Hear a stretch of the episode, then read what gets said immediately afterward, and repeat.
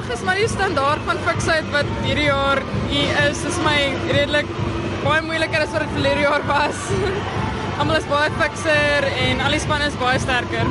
En hierdie is definitief nie jou eerste jaar wat jy deelneem nie. Jy het begin toe jy 15 was. Ek meen dis baie jonk. So as jy nou kyk van waar jy begin het en tot waar jy nou is. Ehm um, ja, my eerste UWS kompetisie was toe ek 15 was CrossFit. Dit ek eers begin toe ek so 13, 14 was. En ja, ek bedoel jy kan nie regtig swaar weights lig of enige iets op 13 nie, maar ek het ver gekom van daar af, ja. Dag 1 was definitief 'n kontras geweest van die twee um, oefeninge wat hulle vir ons gegee het.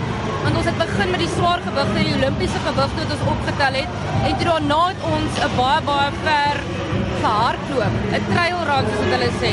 Nou maar lê jy's baie baie goed met die gewigte. Jy het die junior kampioenskappe gewen as ek dit nie mis het nie. Vertel ons van die hardloop.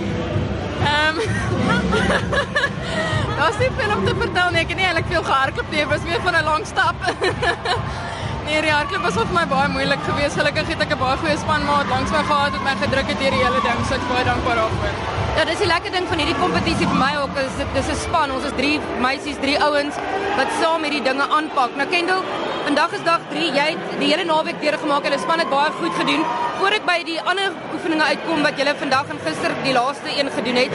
Jy het baie baie goed gehardloop. Is jy natuurlike iemand wat geniet om te hardloop? Um ek is verseker 'n hardloopie.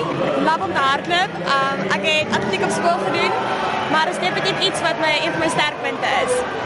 En jy oefen in Potch, want jy het sommer ons na die naweek deelgeneem. Hoe verskil die standaard van boks tot boks soos jy nou oor die land geoefen het? Um ek was al in vier verskillende bokse en elke nuwe boks is heeltemal teenoorgestelde van mekaar. Ehm um, kyk na Platinum is baie meer kompeterende boks. As jy kyk na uh, Porsche, baie meer uh, recreational purposes. CrossFit Nelspruit, ongelooflike spontaniese mense daar. Ehm um, RTF baie goed met weightlifting. So elke nuwe boks verskil met hulle oefeninge, gees, elke nuwe ding. Nou kom ons kyk na die oefeninge wat jy gele gedoen het wat ons het dag 1 en 2 gehad. En toe sit nou die die rondes waar baie van die mense nou uitgeval het waar hulle gegaan het van 100 en 60 spanne tot 128 en toe 96. Vertel my wat was nog vir jou die die grootste uitdaging geweest van al die oefeninge wat ons gedoen het? Ehm um, verseker vir my is die weightlifting deel. Ehm um, my fiksheid met body weight is baie goed, maar um, ek kom my spanmaats nie regtig uithelp as ek kom met die swaar gewigte wat ons moet optel nie. En waar het jy ingepas in die strategie veral met die veral met die een wat nou besig is om te kyk hierdie oefening?